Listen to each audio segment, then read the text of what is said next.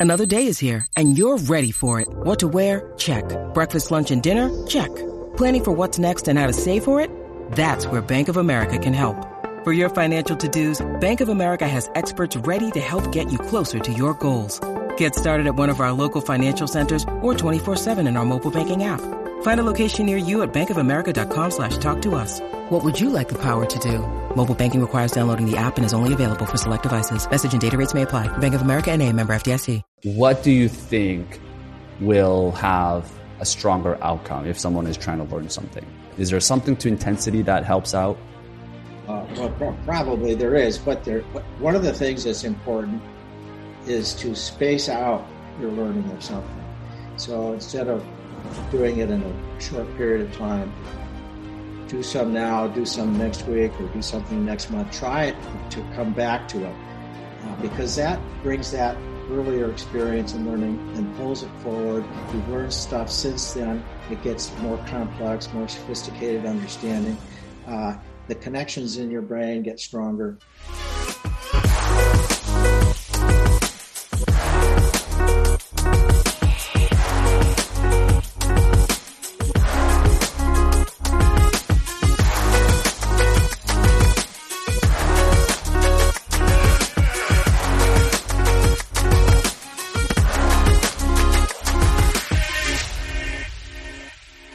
Awesome. Well, Peter, thanks very much for making the time to come on the show. Uh, I think it's kind of timely to to have you on here as I'm as we just were talking off air that I just moved to Lisbon and uh, trying to learn Portuguese. uh, despite my best efforts, it's a bit tricky. Um, I don't know how your Portuguese was when you were visiting down here. You said you've been here a few times. my, my, Portuguese was uh, not to be seen anywhere. I looked for it, but I didn't find it anywhere. yeah, I don't know how hard you're looking. But I imagine. I imagine. I, am so pleasantly surprised, actually, how good the English levels of people here. Maybe because I'm in Lisbon, and obviously there's a big touristic area but I'm pleasantly surprised. I haven't had to use my terrible Portuguese yet too much. Uh, it's interesting you mentioned Portuguese because uh, one of the many languages that our book Make It Stick has been translated into is Brazilian Portuguese, which I imagine mm. is different than Portuguese Portuguese. Oh yeah, careful. They might. Uh, as soon as you think that it's the same type of Portuguese, the the people here won't won't be too happy. Yeah. uh, it's cool though. So it's pretty popular in Brazil. Well, I don't know. Yeah, it is popular in Brazil. It's it's it's uh the book's actually done extremely well worldwide. So it's in many different languages and and uh, it's been fun to watch. Yeah, no, I can see why. I mean, I think anyone that has a growth mindset that's looking to improve is always trying to find new ways to optimize their time when they're learning something.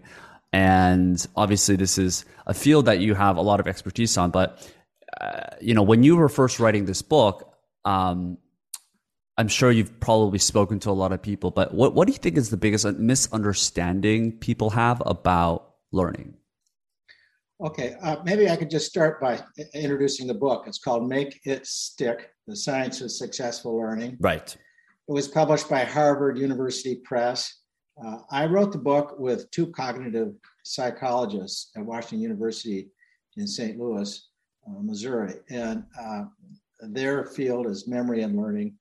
And uh, the research into learning uh, has been very fruitful in the last couple of decades. And so, what we were trying to put out was a book that revealed uh, how learning, successful learning works, and that is different from our intuition. Uh, so, to your first question, I think that intuitively we're drawn to rereading and reviewing things and trying to burn it into memory. Mm. And that sense that uh, studying by cramming or repeatedly exposing ourselves to something is what builds learning. And uh, it turns out from the science that what builds learning is trying to draw out of your brain the information that you've read and ask yourself, how does it connect to what I already know? To begin to knit the connections in the mind between the new material and what you already have there. And to do that effort uh, of retrieving it, of recalling it from time to time, when it's a little difficult, do it again. And that makes it much easier to find again later. And it connects it to things that you've learned since. So I think what, that's a huge thing. It feels awkward, uh, but it, it really uh, is highly effective. Yeah, can you, can you give an example? I'm assuming that most people, when they think about learning, it's about just cramming in new information and hoping that it just kind of sticks through. And but you're saying it's really more about connecting the previous info with the new info, and uh, maybe a, a slight example would be helpful. Sure. Well, a very simple example. Let's say you're having your breakfast, you're reading something on the uh, internet that's interesting to you, and you want to remember to talk to your pal at lunch about it. And uh, so uh, you say, "I'm. This is great. I want to remember to talk to Sam or Sally about this." And off you go. And when it comes to lunchtime, you, you know, you say, "I read this really great thing. Uh, you should read it." Well, what did you like about it? Well, let's see. You know, it's a little hard to remember the specifics of it. So when you read that, uh, just look away from it and ask yourself, what was it about this? What are the three ideas or something like that that make you uh, think that Sally should read this piece and why? It's just that idea of looking away and asking yourself, going back to looking again, oh, yeah, it's these are the things. That simple act will enable you to go to lunch and say, well, there were three things that I really like this, this, and this. I think they connect to these other things that we're doing or that we're thinking about or that we care about. So that's, you think when you've read it, you've got it. Uh, but it isn't until you've really asked yourself to bring it back up and explain it that you're likely to hang on to it and, and do it. That's a very simple thing, but it's true uh, all the way through the the realm of learning, whether it's motor skills or intellectual material, uh, the further you go uh, into the complexity, uh, the uh, more you depend on these connections in the mind that you've built through this retrieval practice and uh, elaboration. Yeah, this is one of the questions I had for you, actually, which is um, you're familiar with the learning pyramid yeah, sure. Uh, Boom, uh, the, the Bloom's taxonomy of learning, where you go up and from just memorization at the bottom to being able to apply it, synthesize uh, at the top. Yeah, yeah, and I'm not sure people have uh, if people have heard it, but it's I think it's something like you remember it's it, it, it counts the amount of information you retain after 24 hours by different styles of learning and I think it says something around 10% of things that you read, you can remember after 24 hours, 20% if it's visual. Uh, I think 50% if you're doing like group participation, but it's 70 to 90% of things that you immerse yourself in or that you teach others. And I've heard some controversy around this. Like some people have refuted this like if you type the learning pyramid on Google, there's a lot of articles that support it, but there's also articles that refute it. And I'd be curious to know your thoughts around this general premise of what these guys, I think it's called the National Training Laboratories um, from Israel that came up with this study.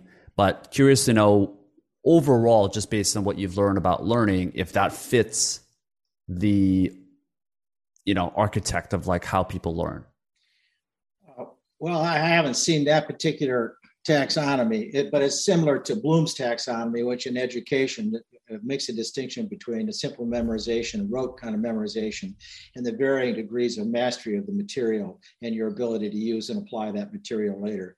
But uh, you're talking uh, more about here, as I understand, uh, the the extent to which you can recall that material uh, at a later date and make use of it. So they're not inconsistent with each other. But yes, Here's the thing about memory. It's, it starts out with something you perceive. You hear it, you see it, you read it, uh, and it goes into a part of the brain called the hippocampus. It's very sort of, they call them traces. It's very uh, sketchy uh, kind of uh, recording of what you've learned. And, uh, if you want to hang on to it, it has to go into other parts of the brain where long term memory is stored. So let's say there's lots of things in short term memory. You have a grocery list, you remember there's six things, you go to the grocery store, you're trying to recall what those six are. And you, you know, if you're lucky, you do it. And if you're not lucky, you miss one of them. That's short term memory. It disappears. We need that stuff to disappear. Long term memory is actually done by the brain over hours or days, typically overnight. Uh, it rehearses the memory, the, the, the, it, it, fills in gaps, it connects it to what you already know. If you've ever written a thesis, a paper of some kind, uh, and you go to bed and if you wake up the next day and you look at it again, you know, there's actually a couple of points here. I could distill this down. These are the points. It, you get better at it because your brain has reiterated the material and found the connections and, and worked for you while you're sleeping. That they call that consolidation. It's consolidation of new learning in the other parts of the brain. So this notion of uh, retrieving it, uh, one thing retrieving it from memory does is it ties a knot. I use in the book Make It Stick the metaphor of uh, stitching a thread through a lot of cranberries and going to hang them on a tree for decoration and they start falling off the other end. Is because you don't have a knot. If you think of uh, of a necklace with beads it's the knots between the beads that hold it. Or you think of a tapestry that shows a medieval scene with horses and nobility and so forth. It's all those knots. And retrieval practice retrieving something from memory ties the knot it it, it slows and interrupts really basically the forgetting which is the human condition forgetting and uh, so that's one thing that happens when you retrieve it. And the other is over time, when you've encountered related material, you're lighting up the pathways between the neurons where this knowledge is, and it's getting connected to other stuff.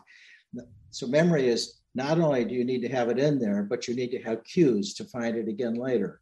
Hmm. Uh, if you're trying to recall a conversation you had at lunch with Sally, you know, sometime later, uh, if you can remember the place you were at, the begin the conversation begins to flood back because there's a little visual cue there that helps light that part of the brain up. Mm.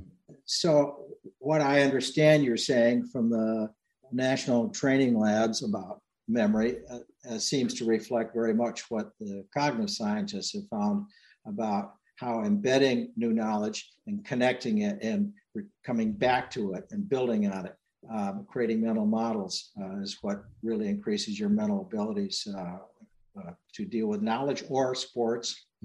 Uh, you know, your tennis or your golf putt, your mountain biking activity, all that. Those experiences build on earlier experiences and soon get chunked together into reflexive activities that you don't even have to think about because mm. you've had that much experience using it and connecting it to new experiences. So, so at a high level, if I'm like reading something, if I'm reading a book, let's say, and I want to be able to remember more information, is is it, is it a sound strategy to think about a person that I want to explain this to or someone that I want to teach this to and figure out what are the simple ways, as you mentioned, three things that I could teach from what I've just listened to or, or, or read in the book? I think uh, a good way to read a book, other than uh, say a novel you're just strictly reading for pleasure, is to ask yourself, you know, what am I looking for in this book? Uh, if it's a book that has test questions at the end of each chapter, you should start by looking at the test questions because that's what you want to be looking for when you read it. Uh, so, uh, if you're listening to a lecture or you're reading a book and taking notes, a good way to take notes is to write the questions down that you want to be able to answer instead of writing the answers down and then going back and asking those questions. And then if you can't come up with the answer, go look it up again in the book.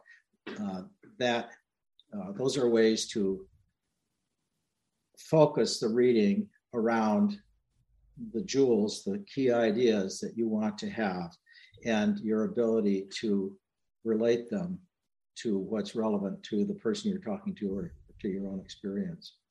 Hey, Peter, one of the things you mentioned before is that it's important to remove the short term things in your memory.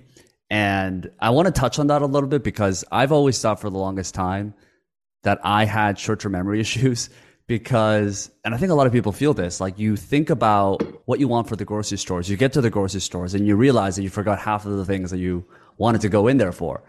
And I, you know, attributed that to like COVID, like a couple years ago, and all of these different things that I've just found to be. But I've always had really good long term memory. And I'd be curious to know like what it is it about removing the short term memories that's so important for our brains? Like what what is the function of that?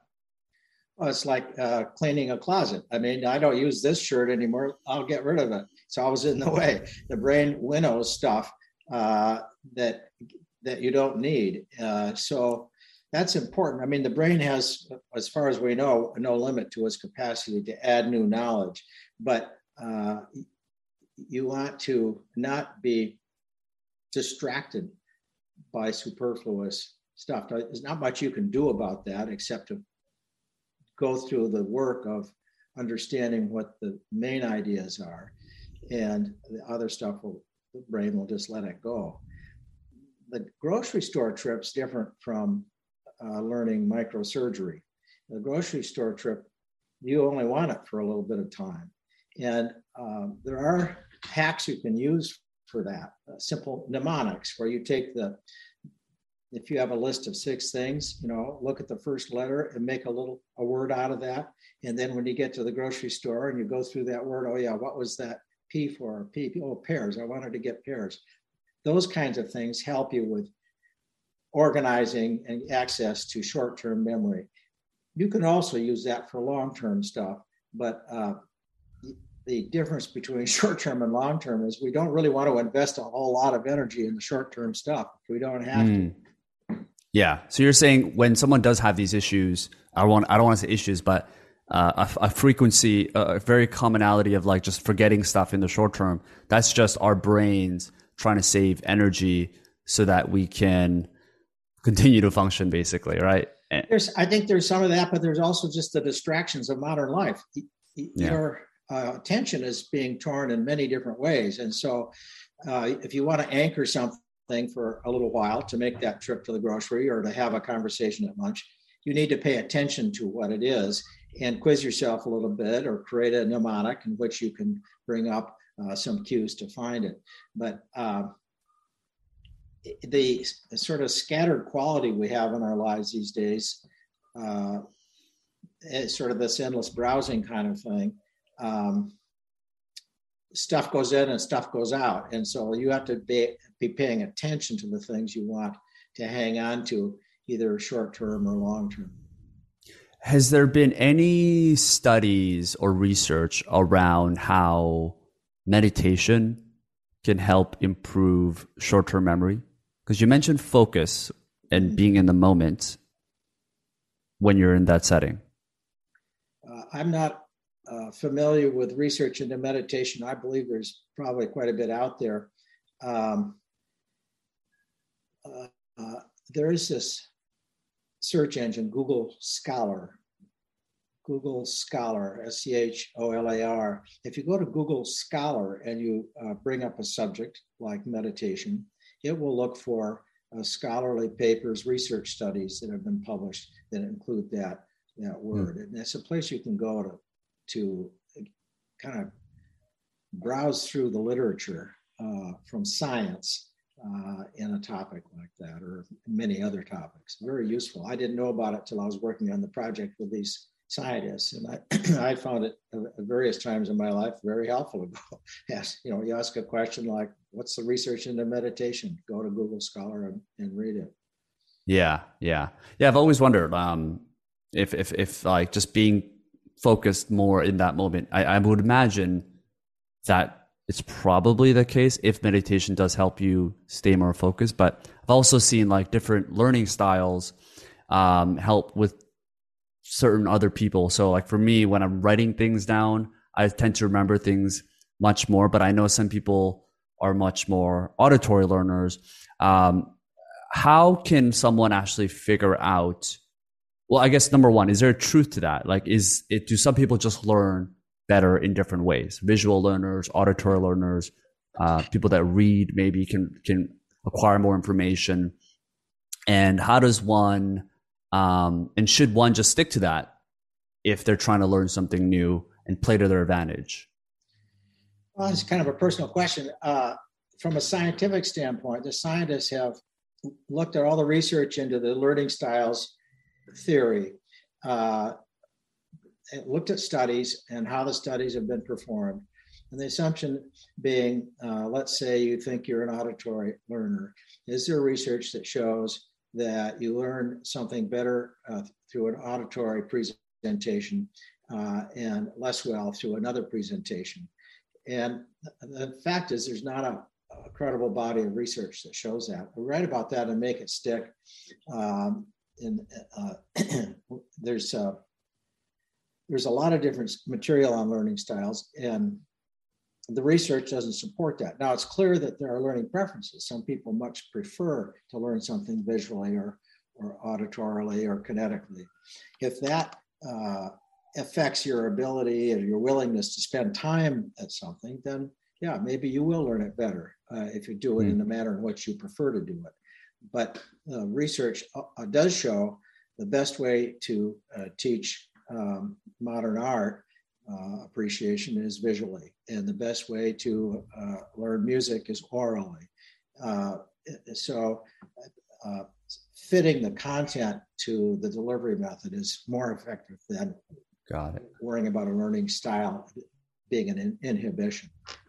Got it. Okay, yeah, th- that totally makes sense. So it's it's less about fitting your personal learning style and saying that you're a visual learner and assuming that you should focus on visual learning for everything you learn and, apply, and applying a one size fits all. It's really more about the context. So you need to be able to adjust and adapt depending on what it is that you're learning at the same time. Right. And I'd like to just say a word about difficulty. Yeah. Um, so the scientists have coined this phrase called desirable difficulty. There are some difficulties in learning that are advantageous. They're desirable. They don't feel good. So trying to re- retrieve something from memory that you're rusty at, that's kind of hard to do. You might get it wrong. You don't like doing that. You'd rather review the notes and try to burn it in because then you feel like you're doing something. Um, when you're practicing uh, something like finding the volumes of geometric solids, you'd rather find the volumes of 15 uh, cones because uh, you kind of know what the formula is, and then do uh, 15 spheroids and so forth. The research shows if you mix up those practices, each time you get a new example of a, of a, a geometric solid, you have to recall what uh, is the formula. Oh, yeah, it's this one, and then apply it. You don't do as well during practice. It's hard, it's difficult. You just don't like it. But if you're tested a week later, you do you do way better than those who did it in a blocked fashion. So that's a desirable difficulty is mixing up your practice of related material. You get better at identifying the, correctly the problem and picking the right solution and applying it. Um, yeah. Spacing out learning uh, makes it a little more difficult. So we have to change the way we think about difficulty. You talked about growth mindset uh, when we started chatting. And a growth mindset is one where you understand that learning is difficult that you are creating new connections in the brain, that you have the power uh, to improve your intellectual abilities th- through trial and error, trying something, learning from the error, and then trying a different way and getting it right. That's highly effective way of learning. Uh, people who are afraid of making mistakes or afraid of difficulty uh, or find difficulty means they're not up to it. Um, shy away from that. And uh, but the best strategies are to go right into that and and uh, deal with that.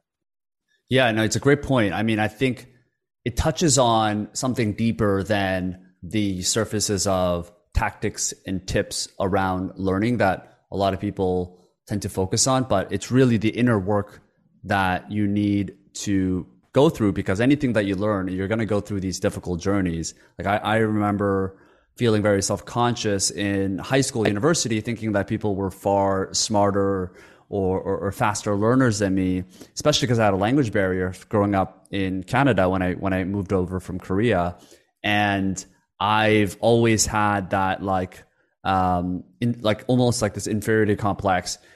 But it wasn't until I developed that mindset with particular like or you know Carol Dweck's book, which I recommend. Um, just knowing that oh like what I know today isn't going to be limited to what I can learn I think that's a really important point. How do you think people can develop something of a growth mindset if maybe they don't have that mindset? It's kind of the million dollar question, right? Yeah, I think uh, here's what, where I am on this. So we know from the cognitive science how learning works, and it involves these strategies that are somewhat difficult. We also know that in the typical classroom, for example, you've got someone at a podium or a blackboard and you're sitting there and you're listening. What we need to have instead of that is this kind of active engagement uh, where you sit around with some other uh, learners and you say, well, this is the problem. How are we going to tackle this? What would you do? How would we do that? And you create your own understanding of the new material. And you make a mistake and you say, hmm, why did that happen? Let's try this. Oh, look, it worked. Um, that um, that's a long way of saying we need to think about our work in learning like we do in sports where we have a coach.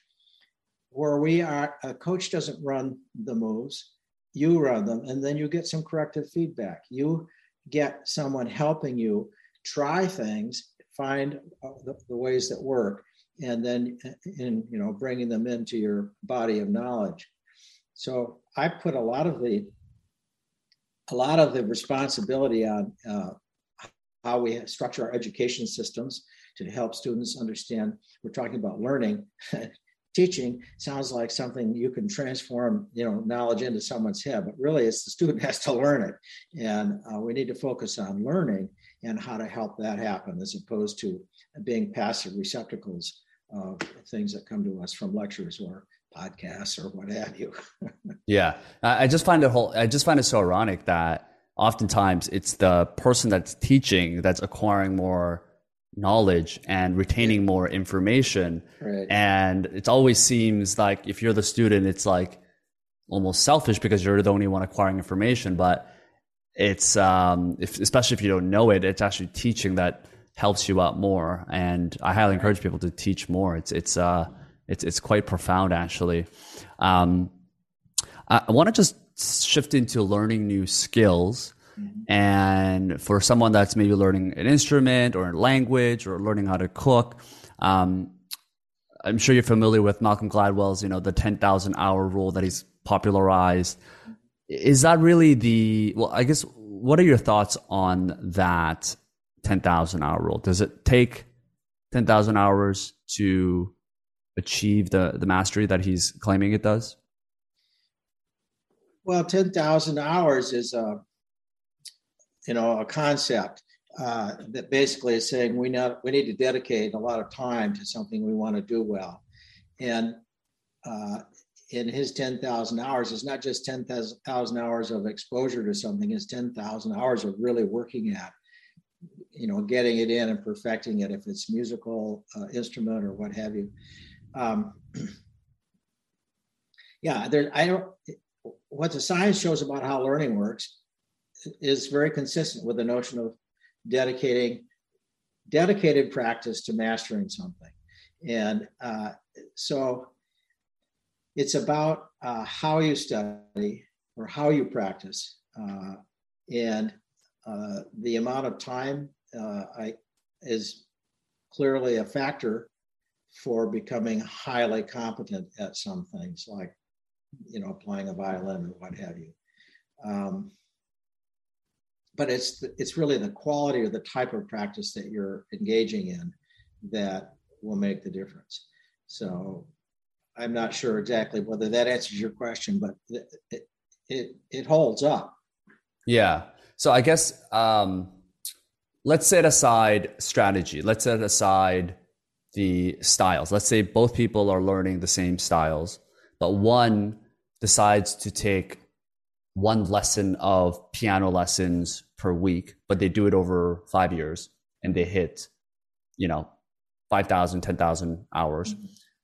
but if someone decided to do that in one year and decided to take four or five lessons but they still do it in the same amount of they still put in the same amount of hours they just did it shorter and more intensely what do you think will have a stronger outcome if someone is trying to learn something is there something to intensity that helps out uh, well, pro- probably there is, but there. One of the things that's important is to space out your learning of something. So instead of doing it in a short period of time, do some now, do some next week, or do something next month. Try it to come back to it uh, because that brings that earlier experience and learning and pulls it forward. You've learned stuff since then. It gets more complex, more sophisticated understanding. Uh, the connections in your brain get stronger. So uh, that's an argument for uh, spacing out and mixing up uh, your growth. Let's say it's a musical instrument, the different things you're trying to learn along the way, but not leaving behind everything. You want to come back and you want to reach back and do that stuff again, those skills. Yeah. Uh, and that begins to form uh, a number of connections between uh, skills and knowledge that pretty soon become what they scientists call chunked. Uh, it's something you know that you you don't have to think about anymore. And when you start hmm. driving a car, you have to think about the mirror and the people coming out before you pull out, and you've got to do all these different things. Back when we had clutches, you had to worry about the clutch and the shifter. But after a little while, you don't think about that anymore. You're thinking about what you're going to get at the grocery store, but you're doing all those things.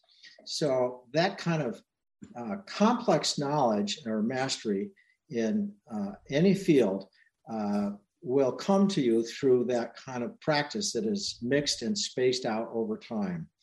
Uh, and the 10,000 hours, part of what Malcolm Gladwell is talking about there is the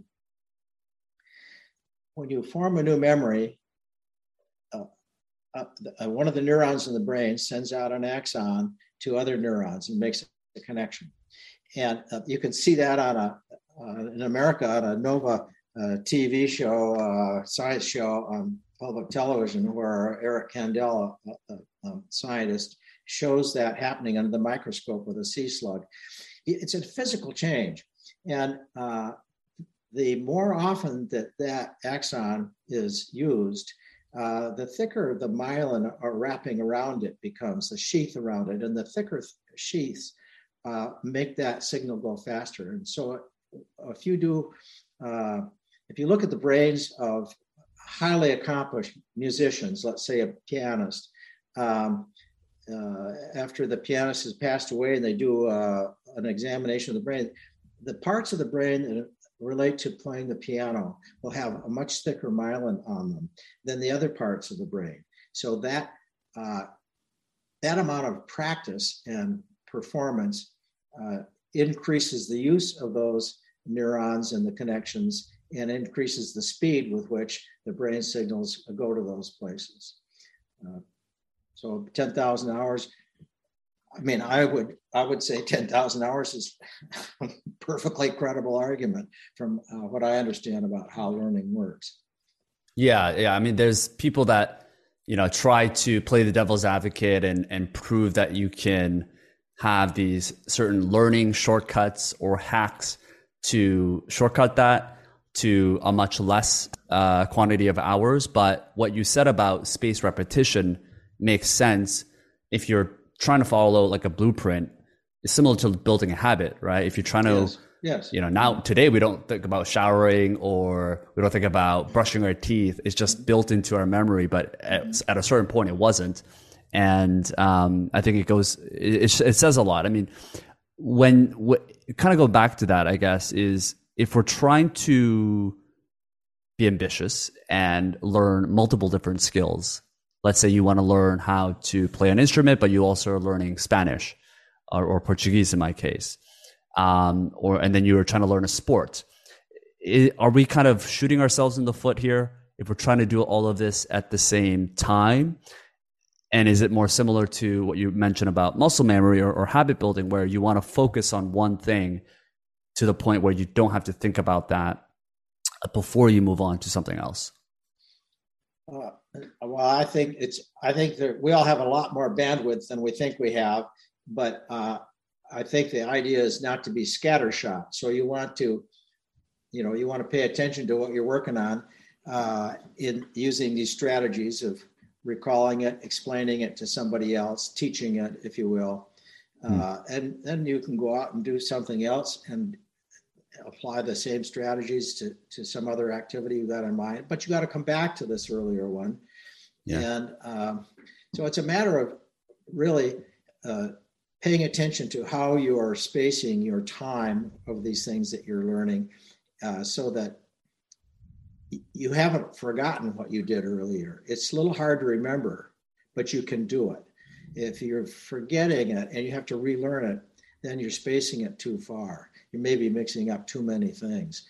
Uh, so if you have, you know, uh, three or four things that you're really trying to focus on, and you can come back to them and pick up where you were, but you have to think about it a little bit and recall it, uh, and then move on.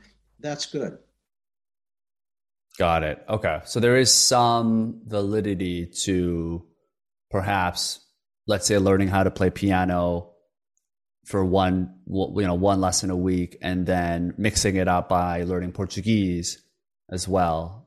Like those things can actually help. Yeah i don't know that switching between learning the piano and learning portuguese helps either one of them. All i'm saying is uh, spacing out your learning of the piano and doing other things in the interim is a good thing but you don't mm. want it to space so far that you have to relearn what you've learned earlier so uh, what is present, the optimal amount the optimal amount, there's no a fixed answer to that, but the optimal amount, uh, I'm told by the scientists, is you want to recall it when it's a little hard, you're a little rusty at it, but you can do it.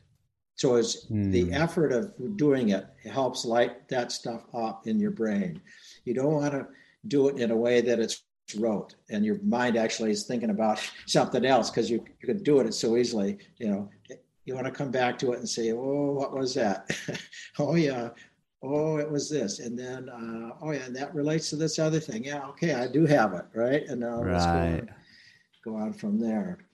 Yeah. So you want so, to be present in each of those different things you're trying to do, and you want to be sure that you're reaching back to the earlier times uh, and bringing them forward into the newer uh, period of study or practice. Mm. Yeah. So that would depend on what you're learning and what your proficiency is, but it should hurt a little. It should be like ah, it should be a little painful. Yeah, where you're you're in learning Portuguese and you're out someplace and uh, talking to somebody. I know this. I spent a year uh, living in Italy and I ride my bike a lot and uh, I would stop at uh, each village water pump to fill my water jug. And if there was someone there, I'd say, "Well, what are the hunters shooting?" You know, and I, I try to understand what these guys are saying to me, and maybe to make some notes in my little notebook, which I carried with, and then go back and look it up and see if I got it right. That kind of, um, kind of almost random re-encountering uh, thing you're learning is very strong because it mixes up context. Uh, it uh, makes you more versatile in your ability to pull up an idiom or uh, a, a, a, fingering movement on the piano uh, and so forth. That, that yeah. mixing and the, the difficulty is is great. yeah, as long as you it, don't get discouraged. Yeah, the growth mindset, right? Uh, that actually reminds me. I, I, was like shopping for shoes the other day, and I heard this couple fighting over French. And I went to Montreal, so I, have learned French. Uh, my ex girlfriend was French, and I haven't thought about French in about eleven years. That's the thing, and I just not even did thought about it, but I actually understood a good portion of what they were saying, and I was surprised. I was like, "That's not Spanish. That's not Portuguese. It's yeah. like French."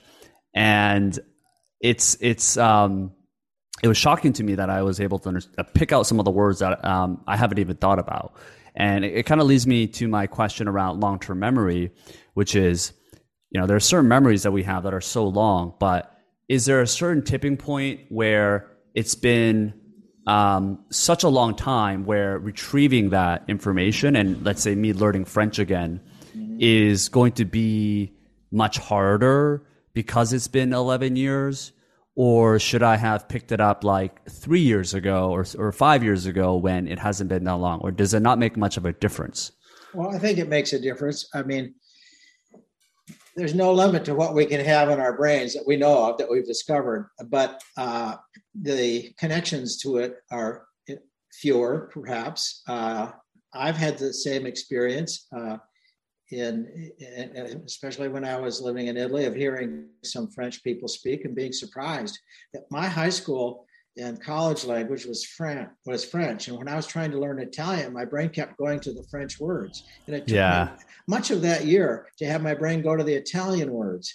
And, but then when I heard the French words, you know, as a bystander, well, it's like I guess I know French better than I thought, right? so it depends a little on how recent that that that learning was and how uh, embedded it was and connected with other things. Some things, you know, like uh, the smell of something that you come across will bring flooding back some memories that go back to your childhood. Right. Uh, because they're still there, but you don't normally have the cues to find it. Uh, and so it's partly about cues and it's partly about how well it's connected in there over time uh, mm. whether it, whether it stays and whether you re- re- revisit it from time to time. Yeah, yeah. It reminds me to filter out my short-term memory as much as I can, so I can make space for this long-term memory that I have. That's my excuse, at least, for getting my short-term memory. Um, when it comes to memory, how much does IQ play a role? I mean, I've I've grown up since childhood about perfecting, especially coming from an Asian family. You know, it's just like you need this IQ to get into this university. And I never actually taken an IQ test, but it's always been like a conversation people have had around Bill Gates or Warren Buffett and what their IQ was and comparing yourself around this one number and kind of defining how how smart you are uh, without even talking about the different types of intelligence, of course. But um, in your mind, what is like the actual validity of an IQ test and how does it affect um, your ability to remember and learn new things? Does it really play a role? Uh, obviously, it does like at, at a hyperbolic level, but like the difference between you know certain percentage points. Inter- interesting question.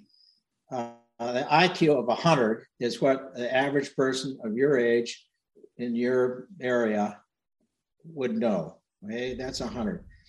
Uh, and if you know more, it's higher than that. If you know less, it's lower the IQ uh, of in the U.S. today of people who are at 100 would uh, in 1950 uh, would have been rated off the charts because we've had television, we've had movies, we've had travel, we've had uh, the internet. Now we know more than people earlier knew. So.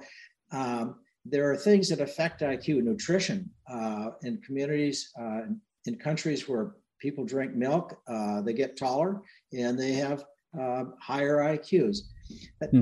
A, a, very interesting study done in, I think it was Brazil. Uh, we wrote about it, Make It Stick.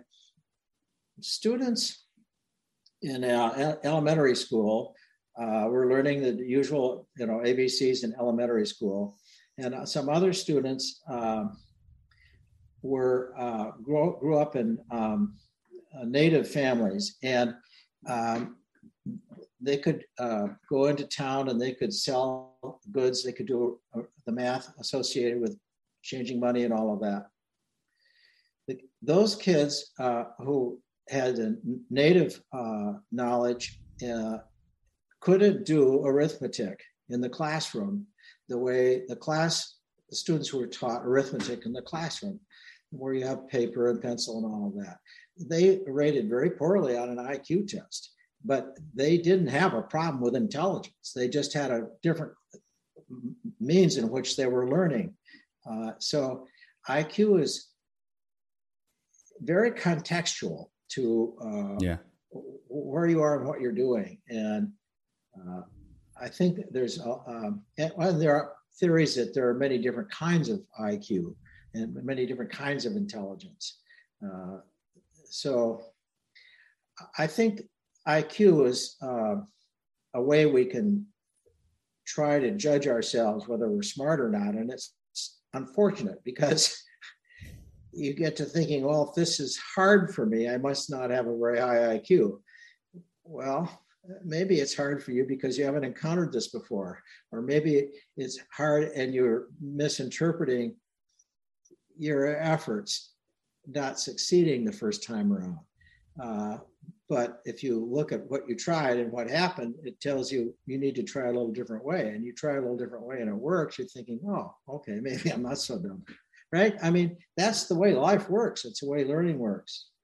So I think the emphasis on IQ, I don't know, it's, it's a number that may or may not reflect much. Uh, uh, after working with a cognitive psychologist, I've come to think you know it's a it's a way of thinking about yourself right? Iq yeah. Am i smart or am i not smart? Well you know you can learn. It, it, i i would like students to come out of school saying i know how learning works. I'm really good at it. And i know things are always changing. And i can pick up on the new stuff because i know how to learn. So that's much more important than thinking you know i'm a little short there, too shrimp, short of a boatload, or I'm I'm super smart. Uh, yeah, not so relevant.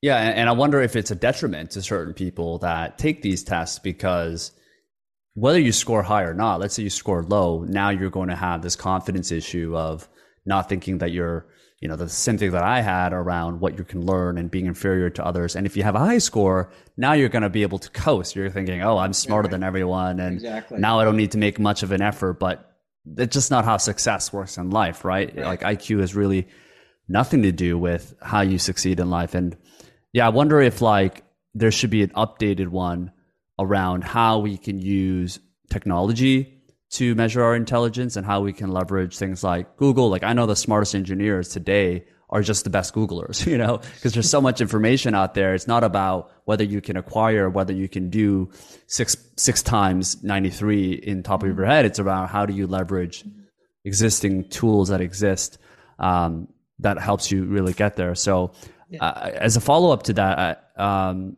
I'd be curious to know kind of like what your thoughts are around the current education system in terms of how people are being taught and you know what are some of the things that you would do if you could if someone gave you a magic wand to change not everything obviously like it's it's a big question but what are some of the some some of the things that um, you would change around it? I, from what i understand it's still today like uh, united states is heavily influenced by the prussian education system where like the the leader, I think Frederick, um, was trying to make the best factory workers and the best soldiers, which influenced this very like um, traditional system that we still are influenced by. Um, but w- w- what are some of the things that you would encourage or change around how people are learning today? Well, uh, first thing I would do would be to uh, show the science of how learning works. Uh, if you show some of the charts from uh, the research studies. It's very powerful, uh, the benefits of uh, retrieval practice and spaced learning and mixing practice and so forth. Uh, I spent yesterday an hour on, online with uh, top people at Harvard Medical School, Harvard University Medical School, and they totally have changed their curriculum around hmm. this these principles. And um, they get into little arguments about uh, do you need to memorize all this stuff? Well these days knowledge is it's a commodity. You can look it up. So it's more about how you think how you solve problems uh, how you build uh, uh a way of problem solving what your toolkit is for solving problems. Uh, i uh, have worked um, with a k-12 school private k-12 school in minnesota where uh, we showed the students that video I mentioned of the sea slug forming a memory, where you know you stimulate it and the axon goes out and connects to another neuron.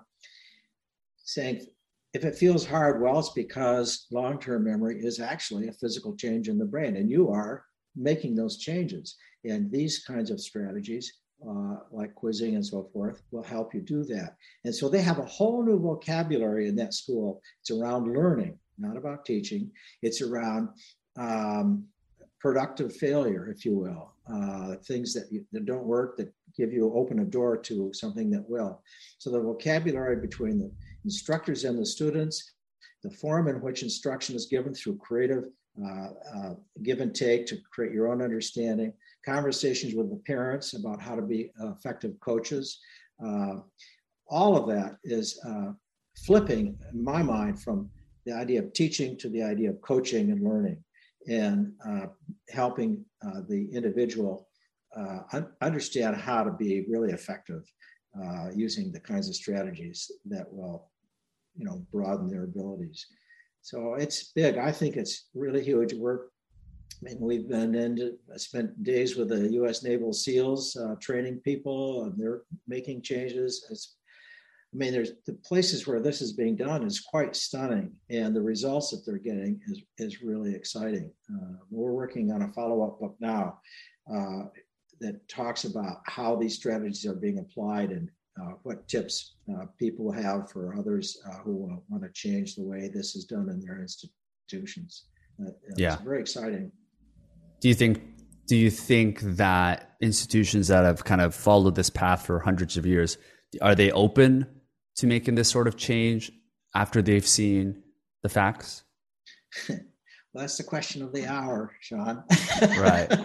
Yeah, I, I, just, I just wonder. Yeah. Yeah, yeah, it's the question of the hour, and I, I think that um, they will be, uh, but you, if you go into a, an institution that's you know very solid and uh, kind of hidebound, um, it's going to be a few innovators who lead the way. I mean, the advice that I, I asked this K 12 school, how, what advice do you have for other schools that want to do this? And the answer is Go to the faculty who are the early adopters. They will lead hmm. the way. And uh, I think that's going to be true uh, in uh, throughout. Uh, also, we have faculty in colleges and universities who are lecturers and they are they think they're great lecturers and they might be great lecturers but lecturing is not an effective way for other people to learn some right. of those maybe need to get into retirement and bring up uh, a newer crop of people who understand how to be coaches and how to go away from the lecture room into the lab and the creative spaces. I think it'll yeah. take some time, but the results is that are, are going to really tell the story, and the results are really exciting. Yeah, I mean the the facts are there. Lecturing, as one example, is is is not the most effective way, and I mean I think K to twelve will always be the most important part of learning for people that are just developing their brains. But I just question the value of university institutions today, where the value is really in meeting people and learning how to learn. But with the pandemic, I think we've seen where everything was going online, where it was just about the learning. I think um, there was a lot of doubts that people had in in their minds, and I'm hopeful, certainly. Um, but I think there's a lot of research saying that now with automation and AI and all these things being automated, the only real skill left for people today are going to be creativity and the soft skills that universities that are so outdated are just not teaching and are not adapting fast enough. Um, at least most of them aren't. And yeah, I guess it's just something we have to to wait for. There's a a chemistry professor at the University of Arizona uh, who's led the change there, and he said, "Let's teach how we think, not what we know." And it's just they've gone away from the lecture hall and into these uh, small spaces uh, where they, they present a problem, and then they start helping students learn the tools to solve the problem. And the problems that they get get more and more complex but the tools they can reach back to these earlier tools but now there's some new tools and right. it's a way it becomes a way of thinking and of problem solving and yeah. uh, that will never uh, lose the need for that i think that's what empowers us to have that kind of mental toolkit and to know how to go about uh, working on a problem and solving that problem then we know what we, how to search the internet or how to find what other people have done how to collaborate instead yeah. of just trying to build a library of knowledge uh, without the ability to actually use it. Yeah, it's almost that the I, like the application of new tools that are going to be arising are seems to be more important than just learning. For example, before I used to be able to learn how to do like nine times 17, like in, on top of my head. And it was just a muscle memory that I built. But now you have a calculator on your phone. It's just, I almost got worse with math, like just completely worse.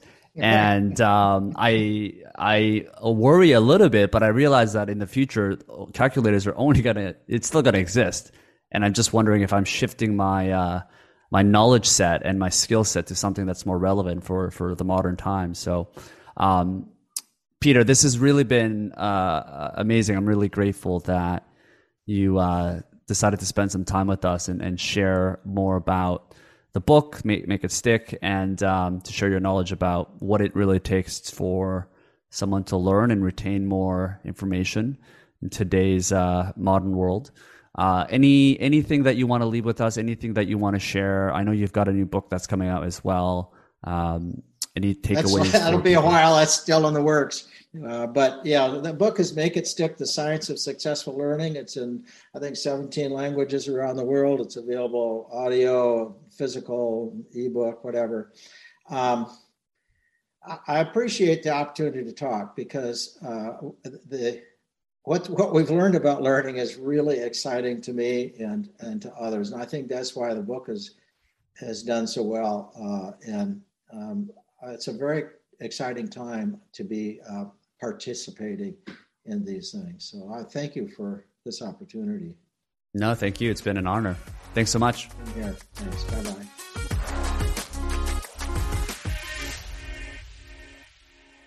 Thanks for making it all the way to the end of the show. Hope you really enjoyed our guest today and that you took one thing valuable from our conversation. If you haven't already, I would love it if you could leave a quick rating or review on whichever network you're listening to the show and share this episode with one friend if you found it valuable. And if it's something that a friend, a family member, or just someone that you care about could find a little bit of insight from what you learned today.